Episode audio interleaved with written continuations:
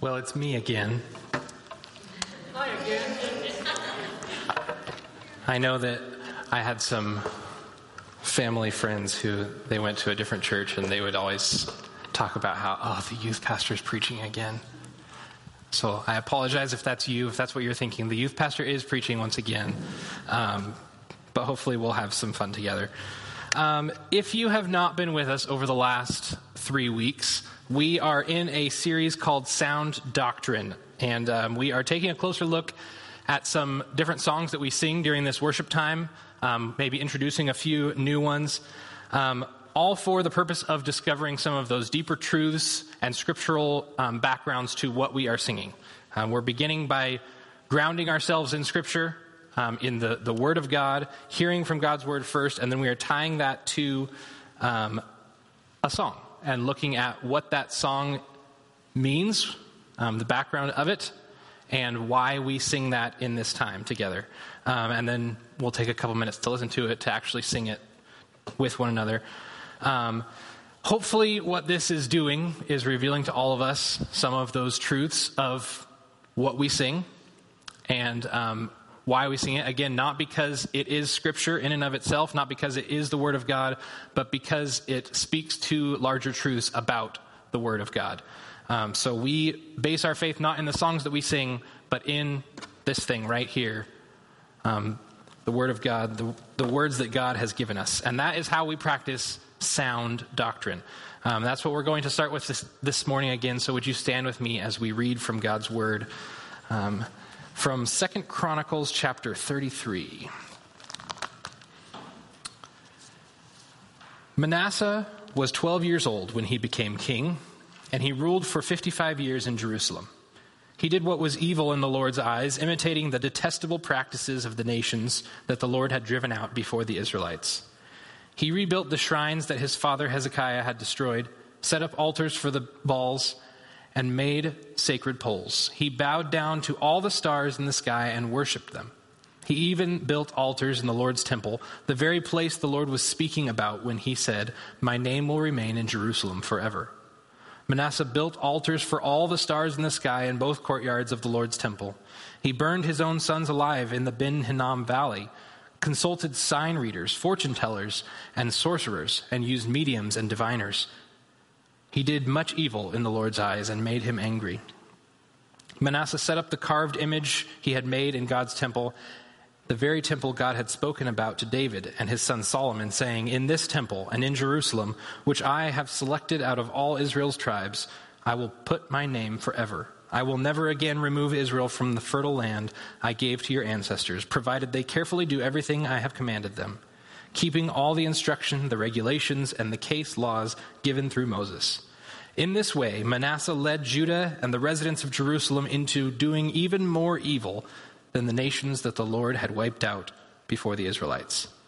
The Lord spoke to Manasseh and his people, but they would not listen. So the Lord brought the army commanders of Assyria's king against them. They captured Manasseh with hooks, bound him with bronze chains, and carried him off to Babylon. During his distress, Manasseh made peace with the Lord his God, truly submitting himself to the God of his ancestors. He prayed, and God was moved by his request God listened to Manasseh's prayer and restored him to his rule in Jerusalem. Then Manasseh knew that the Lord was the true God. This is the word of the Lord. Thanks be to God. You may be seated. So, a large portion of uh, the book of Second Chronicles kind of details the life and the reign of the kings of Judah. It moves from the reign of Solomon all the way through the reign of Josiah um, and even Josiah's successors briefly at the end. Um, it also talks about the exile of God's people and ends with the eventual restoration of the nation of Judah.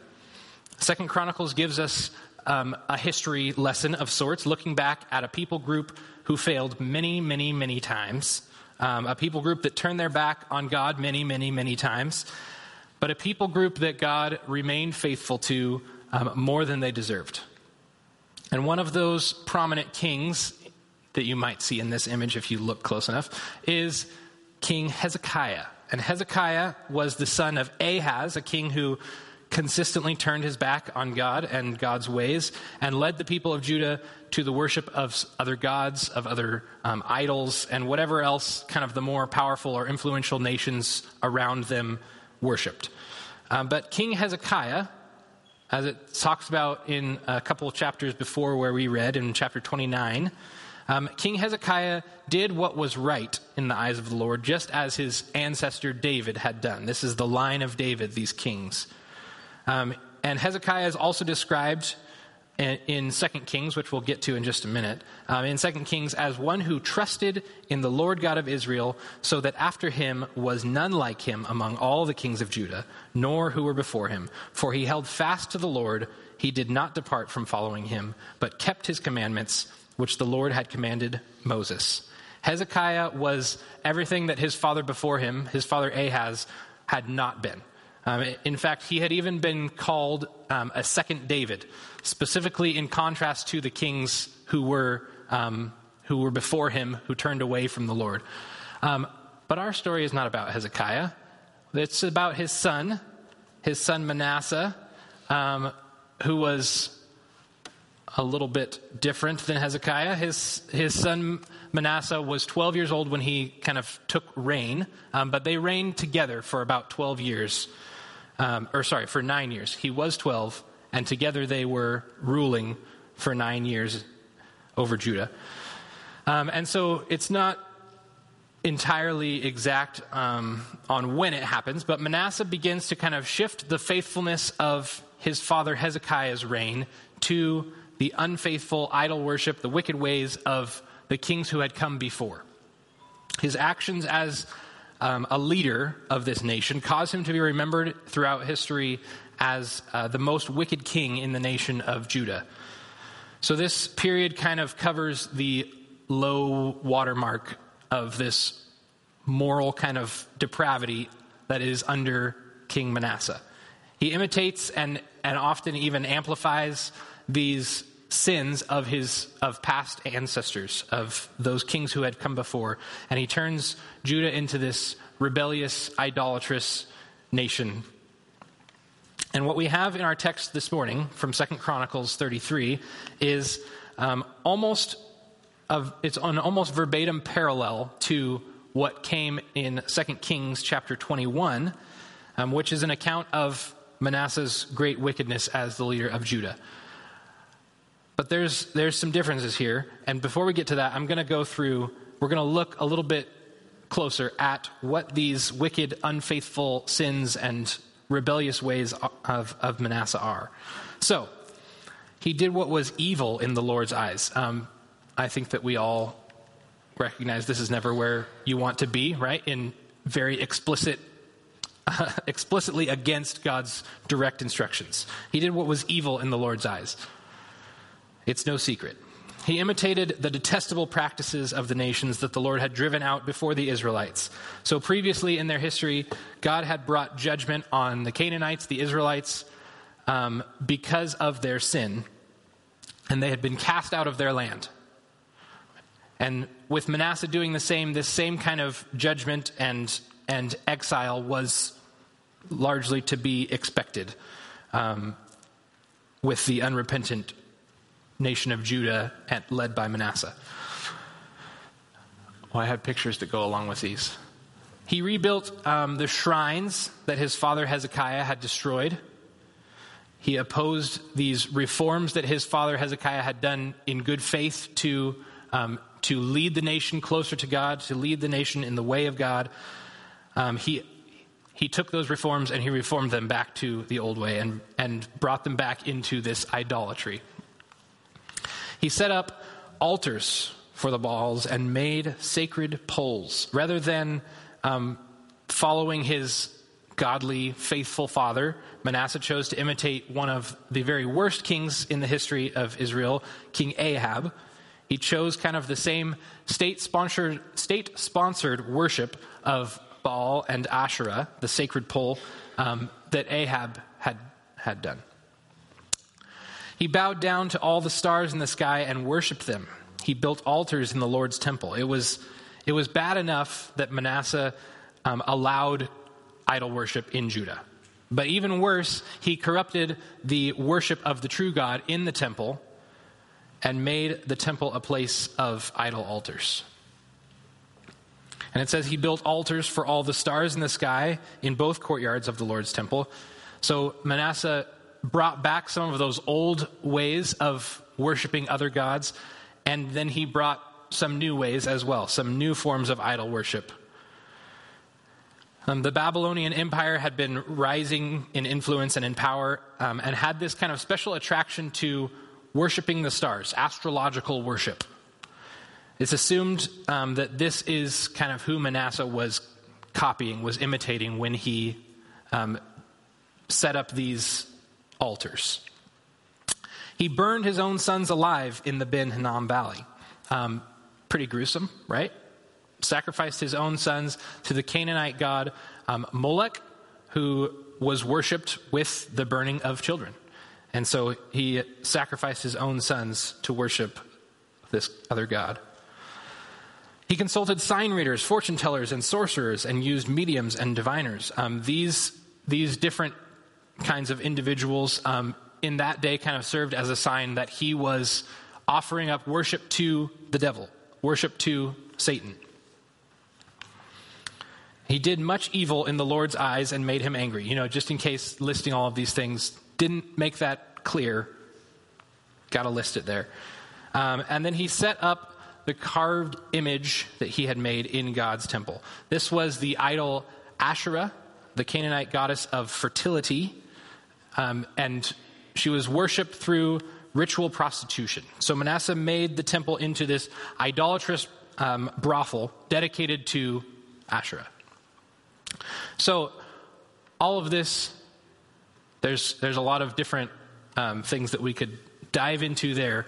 But for the most part, I hope we all see that Manasseh did not follow the way of the Lord. He was not faithful to worshiping the one true God um, that his father had. He had this faithful example of his father Hezekiah as, a, as one who would lead the people to this right, true worship of the one true God.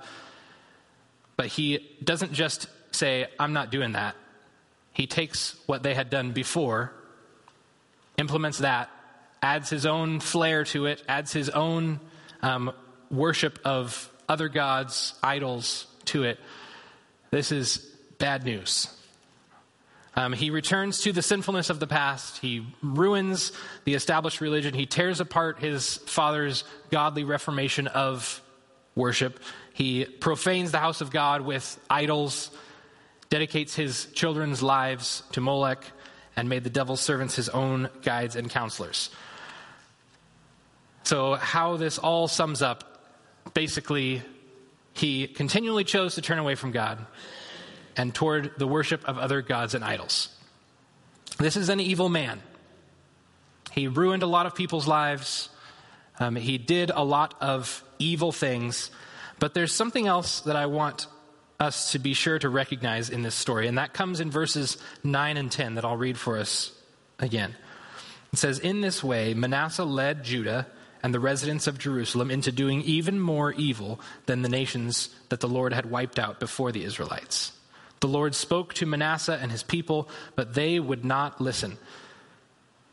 So, this, this evil and wickedness of Manasseh, it's not just a personal thing, this is a communal thing. He leads an entire nation of people away from the Word of God, away from the worship of God. And it says to the point that they would not even listen when the Lord spoke to them. And more often than not, um, this is where we find ourselves.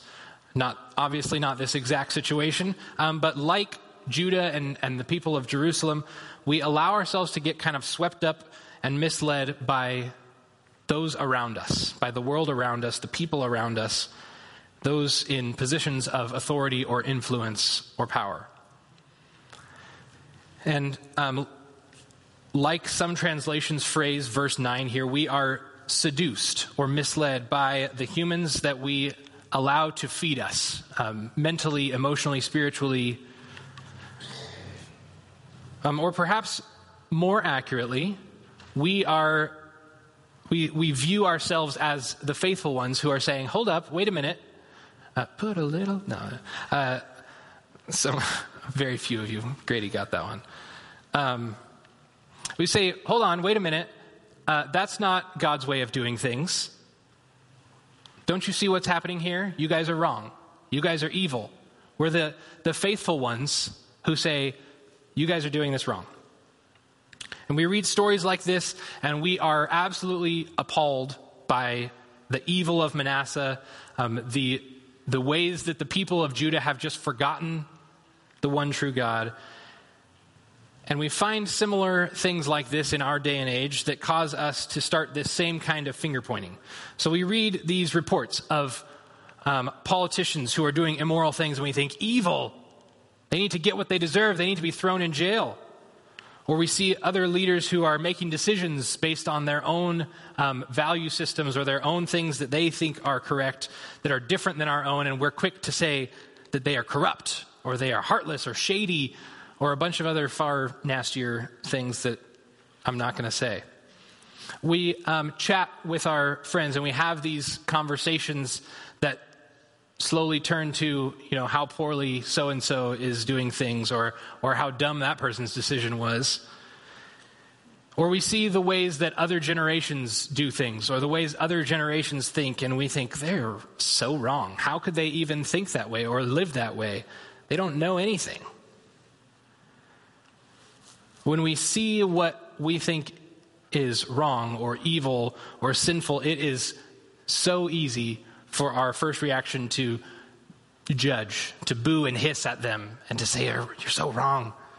And and even as I was as I was working through this, and even as I was thinking of examples, I found myself I had to check myself, thinking, "Oh."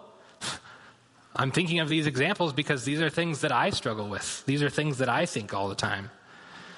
But uh, what I hope that we see here in this is that sin can take many different forms. Sin can be all up in your face and look like idol worship and destruction of, of the temple and the holiness of the temple.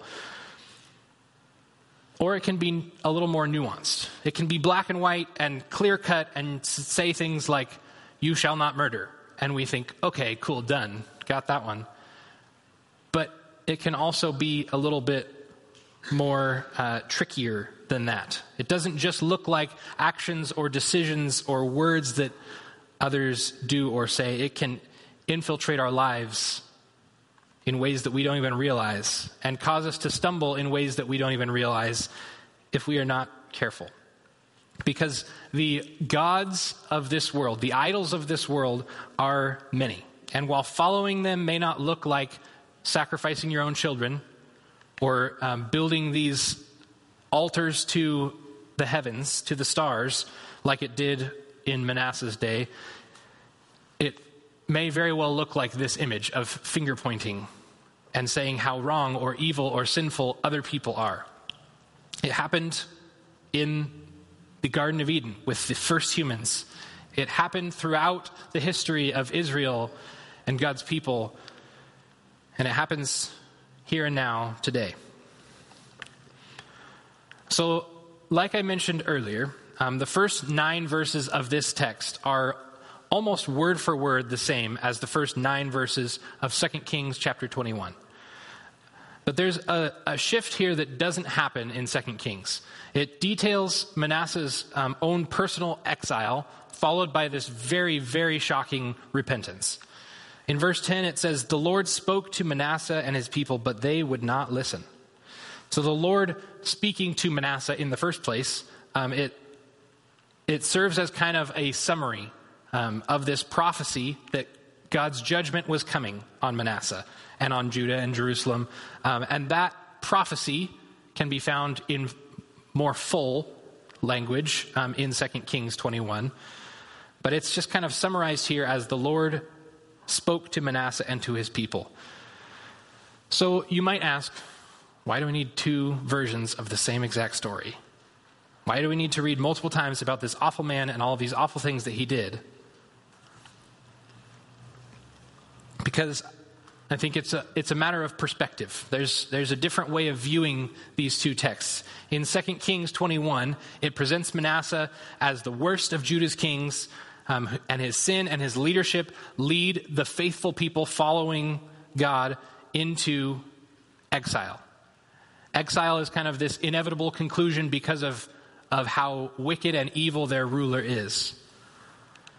And then Second Chronicles 33 again details how evil and wicked of a man Manasseh is and how he leads the people away.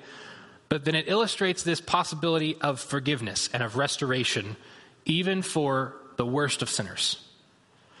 God's great mercy shows up simply in the fact that he was under no obligation um, to warn them or to correct them, or as verse 10 says it, to speak to Manasseh and his people. God was under no obligation to do that. There are far and away, there's far and away enough evidence of wrongdoing that God's judgment could just wipe them out and say, they are too evil, they are too bad, sorry. But God speaks. God speaks to Manasseh, God speaks to the people. He would have been entirely justified in bringing judgment at that moment, um, especially to the extent that they had turned away from God. But instead, the Lord spoke to Manasseh and to his people. And even when it says they, they do not listen to him, even then, God's mercy continues to pursue. God's mercy is still evident because God doesn't just leave them and forget about them and say, ah, whatever, have, have your sinful fun. God, God takes it a step further. He doesn't, he doesn't just leave them there. God allows that sin to happen. God allows that those decisions to be made, but God's mercy is always there as a lifeline. Manasseh's wickedness, it brings invasion as we read. It brings defeat. He's beaten up, he's chained up, he's taken off into captivity in the Babylonian Empire. And this this king's personal punishment for these sins, it serves as sort of an anticipation of what will happen, what this prophecy in 2 Kings says of what will happen to the people of Judah, this exile that has been prophesied about them. But it's in this exile, in this captivity, that Manasseh realizes just how great his own sins are and just how much he needs God, and he repents. says that he made peace with the Lord his God, truly submitting himself to the God of his ancestors. He prayed, and God was moved by his request. Manasseh's repentance doesn't eliminate the exile. We, we read that it, it still happens, but it does serve as sort of a delay to this exile. The consequences of the unfaithfulness of God's people still happens, but this story illustrates specifically God's heart for humanity. That true repentance, true devotion, a changing of your ways, a turning back to God, it brings about God's mercy, not God's judgment. Because the sins of Manasseh are great. Not like good great, like big great, many great. But God's mercy is far greater. God's mercy restores. God's mercy overwhelms the repentant heart of even the worst sinner. The excessive nature, the, the wild nature of Manasseh's sin, and the communal effect that it causes are nothing compared to the great forgiveness that God offers. God's heart for restoration far outweighs God's heart for judgment or punishment when it comes to true repentance. We see time and time again throughout Scripture that God is kind of a pushover. God's heart is not to just destroy, God's heart is to restore. And so when we make the effort to restore, when we take that step of repentance, God's a pushover. In a in the best way. That's not an insult to God.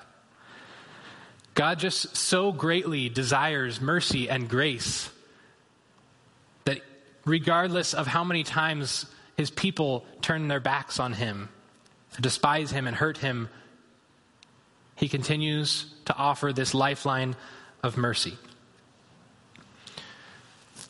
And so, in this text about Manasseh, who has done these awful things, who has led an entire group of people away from the Lord, God hears Manasseh's prayer. It says God listens to his desperate plea. And I, I love the translation that we read that God is moved. God is moved by Manasseh's request. He is moved by Manasseh's repentance. And then God restores him. God's mercy is greater than the sins of even the worst of sinners. God wants the heart of humanity far more than God wants to wipe out the evil of humanity. God's mercy extends far beyond our own and far beyond what we can possibly imagine. God's mercy is available to the absolute worst people in our world, the ones whose sins, at least to us, seem far too excessive and egregious to be restored, to be forgiven. And that is great news. It's great news for those people who we think there's no way that they could ever be forgiven. But it's also great news for us. Because you and I are among those whose sins are numerous, those whose sins are many, whose sins are so great that any normal human would think, no, forget that. Done with you. We are all far from perfect. We're all led astray by evil, sometimes that we choose, sometimes that we realize after the fact we have chosen. We all sin, we all fall short of the glory of God. But God's mercy is for all of us, regardless of your history, regardless of your shame, your guilt, your selfishness, the number of times that you have turned your back on God and worshiped those other gods, those other idols in the world around us. God's mercy is greater. And there is this never ending, this never lacking mercy that our song this morning sings about. It's called His Mercy is More. And this song, it was written by two fellas named Matt, Matt Boswell and Matt Papa. And these are two songwriters. They're considered to be some of the um, most popular modern day hymn writers. So, Matt Boswell, that guy right there, he is the founding pastor of the Trails Church in Prosper, Texas. Um, and he has served as a worship pastor in many different churches um, over the last 20 ish years. And then Matt Papa, he's a little bit more hipster. Um, he is a singer, a songwriter, worship leader. He regularly tours the U.S. Um, with with other people, um, but also serves as kind of an they call it an artist in residence, um, which I think means a form of worship leader at Marco Presbyterian Church in Marco Island, Florida. So, together, the two of them have been collaborating for over a decade now, um, but they've never lived anywhere near each other. One's in Florida, one's in Texas. They've never lived anywhere near each other, um, but they have worked together and put together this album. Um, I should have figured out the year. I forgot the year. 2019, I believe. Uh, but this album, this song, His Mercy is More, comes from the album His Mercy is More. Um, but the album is hymns. It is modern day hymns that they have written together. Um, some that they have written originally, some that they have taken old hymns and, and put their own flair on. Uh, but Boswell and Papa wrote His Mercy is More from the words of a pastoral letter and sermon um, from a man named John Newton. John Newton. Newton was a pastor for many years, but is perhaps slightly better known throughout history for a song that he wrote that's been a staple at a lot of churches over the last hundreds of years Amazing Grace. John Newton wrote Amazing Grace, and this letter, he, he often, uh, you know, like Paul and like a lot of, of older um, ministers of the gospel, wrote letters back and forth to, to his congregants, to his people. And Newton's letter, it is addressed simply to a Christian friend, um, but it was written in March of 1767. And I'm going to read an excerpt of it a little bit later, but that is this, this uh, song, as, we'll, as you can see in the lyric sheets, as we'll see in just a minute, there's a, a line that is repeated throughout every verse and chorus that says, Our sins, they are many, His mercy is more. And that, that line comes from this letter that John Newton wrote. And one more point of information before we listen to this song. Um, this song is performed by Keith and Kristen Getty, who we're going to hear a little bit more about in, is it next week? Next week, um, with the song that we're doing next week. Um, but the Gettys have this to say about Matt Boswell and Matt Papa and the songs that they have written, put together for this album. They say, In these last years, our paths have happily and significantly crossed with several hymn writers who share similar goals to our own when it comes to writing hymns for the local church. The hymns of Matt Boswell and Matt Papa have refreshed our own family and local church, a story shared by millions of other people around the world. These hymns are a beautiful, much needed resource for this generation and the next. So, this song and this entire album that they have put together, um, it was written for us, for the sake of the local church. That we might sing it, that we might know the truth behind it, of what it means to be sung collectively about the God that we all gather together to worship. Um, so, we're going to listen to this song now, and then we'll talk a little bit more about it.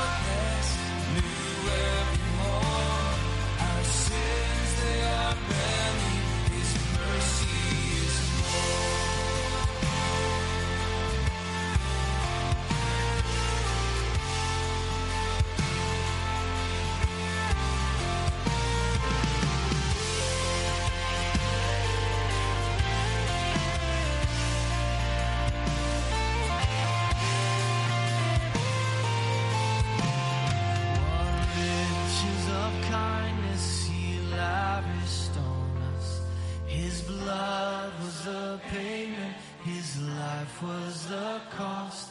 We stood neath the debt. We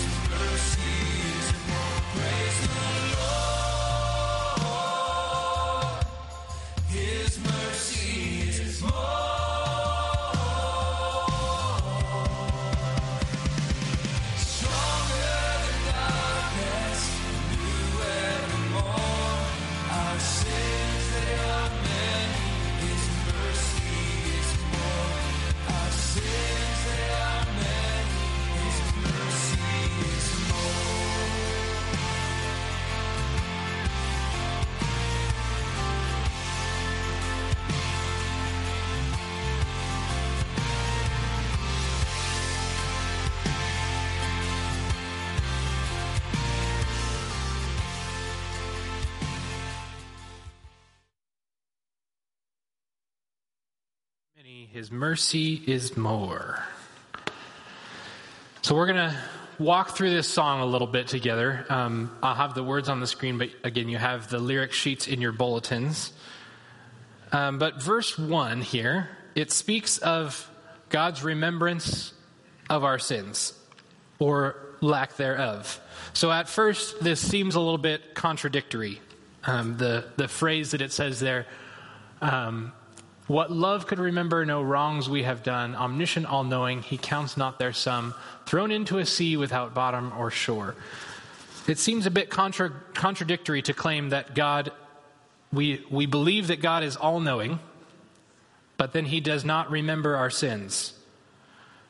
But I want, I want it to be clear that remembering is not the same as forgetting, right? So in Hebrews 8, uh, God speaks of this new covenant through Christ, in which God claims he will be merciful toward our sins, remembering them no more. So forgetting happens when we cannot remember something. Um, and I tell you what, it happens to me a lot these days. I don't know if it's becoming a father or what, but I forget a lot. But this is not God forgetting. It's not that God cannot remember our sins, um, but no longer remembering is a choice. It's a choice that God chooses not to bring up that thing that we do still have the ability to remember. It's, it's a choice for God to not bring up our sinful past or use that sinful past against us. It is a choice to not remember. It's not that God forgets. So our sins, they are many. His mercy is more. That, that line at the end of, it's at the end of each verse and at the end of each chorus. His, our sins, they are many. His mercy is more. So moving on to verse 2. This verse 2 speaks of God's willingness to allow us free will. We believe that God gives us the autonomy to choose for ourselves, to, to make our own decisions, to live life how we choose. Um, and we can choose daily how to think, how to act, how to speak, how to participate in the world around us. We are not robots. But it says that throughout this, when we constantly roam about this earth, God doesn't direct us how to act. He doesn't force us to act in certain ways, but it says that He is tenderly calling us home. He is gently calling us home, back to Him, back to the original, our original design, regardless of our standing in life, the, the weakest, the vilest, the poor. God's desire is to bring us all back to Him, back home. And how does this happen? By remembering that last line that our sins, they are many, His mercy is more. And then we get to verse 3. Verse 3 speaks to this kind of culminating evidence that God's, God has love and mercy for us, and that evidence is through Christ's sacrifice. Um, the language that's used here, it calls to mind this list of our sinful crimes or our moral debt that we owe to God. Um, it's this idea that divine forgiveness must satisfy divine justice. That God is not willing or able to forgive our sins without first requiring this satisfaction of it.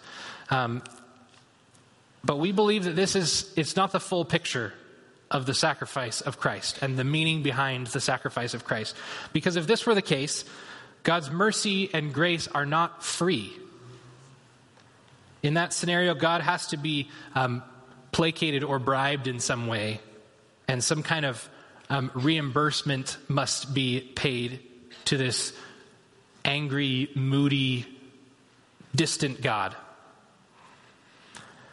Um, there's a a priest, an, a Franciscan priest named Richard Rohr, um, he puts it this way in, in one of his books. He says, Jesus did not come to change the mind of God about humanity, for it did not need changing. Jesus came to change the mind of humanity about God. So Jesus didn't come to sacrifice himself so that God's mind about judgment and punishment would be changed. God does not require um, some debt that he, he sent Jesus to pay off for us. God desires this right relationship with him, this relationship that existed back in the Garden of Eden that sin has destroyed. God desires that, and the sacrifice of Jesus provides, like a, the graphic that I showed last week, it provides this bridge back to God, this bridge back to right relationship with God. This, this idea is the, it's the theology of atonement, the need for humanity to be reconciled to a holy God. And it is the process by which we become at one with God, at one meant, atonement. It is how we return to living in harmony with God, like humanity's, again, original design back in the Garden of Eden.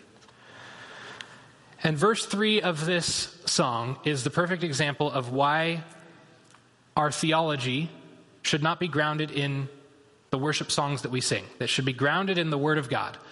Um, not saying that this verse 3 is wrong. Don't hear me saying that.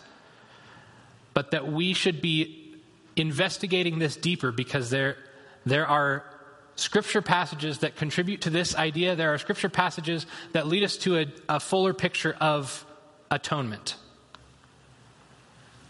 As important to our faith and our Christian life um, as music, as worship and song is, it is not the basis of our faith. The basis of our faith is God's Word.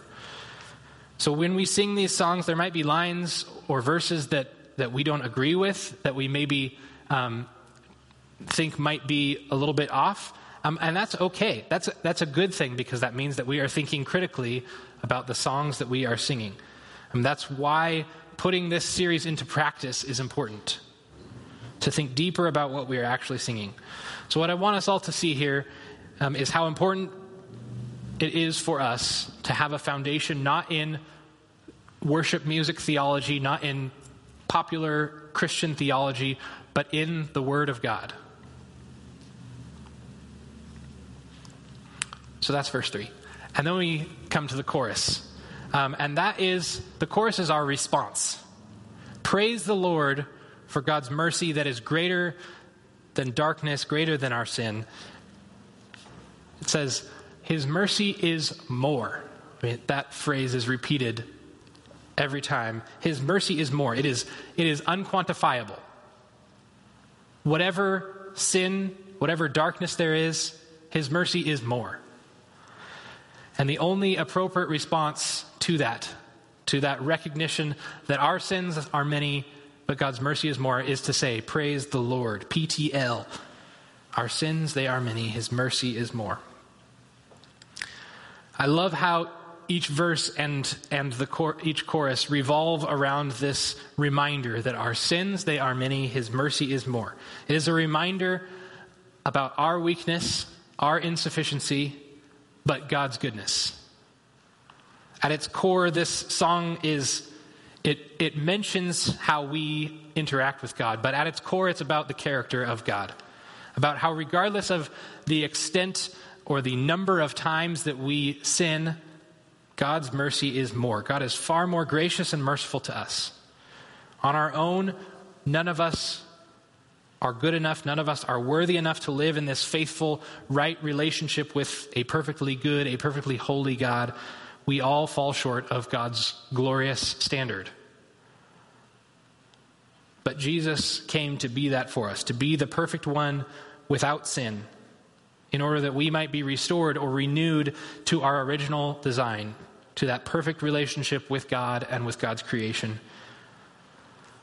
There's another character in the Bible um, whose name was Paul, also known as Saul. He was no perfect human. For years before he found Jesus, he was known as Saul, and he was persecuting and killing Christians, followers of Christ, um, because of this great Jewish faith that he had. Saul was convinced that Jesus was an impostor and a liar, um, and followers of, of him were a threat to Judaism. And so he was devoted to terrorizing, to to destroying these followers of Jesus with the hope that he could kind of extinguish what he believed was a false message. But then he has this radical experience with God, and his eyes are opened to the truth. His sins, they are many, but God's mercy is more. And he lived his life as a reflection of this. And in his first letter to Timothy, he writes this Christ Jesus came into the world to save sinners, of whom I am the foremost. But for that very reason I received mercy, so that in me, as the foremost, Jesus Christ might display the utmost patience as an example to those who would believe in him for eternal life. The worship team can come back up now. Um, this, Paul's words here, they speak to what this story about Manasseh is. It is an illustration for us, it is a display of this incredible patience and mercy that God shows to each and every person that walks this earth. It's a this song is then a reminder of what the story of Manasseh, the story the larger story of Paul is illustrating that God is a merciful God. That the, the mercy that God offers to humanity is far greater than any sin that we have committed. That same mercy that was available to Manasseh when he repented, that same mercy that was available to Paul when he repented, that same mercy is available to each one of us. And so we sing this song together to declare who God is and the lengths at which God will go to help us realize that. That there is nowhere we can go that is outside this lifeline of mercy that God offers to us. Our sins, they are many, His mercy is more. So let's stand now and sing this song together.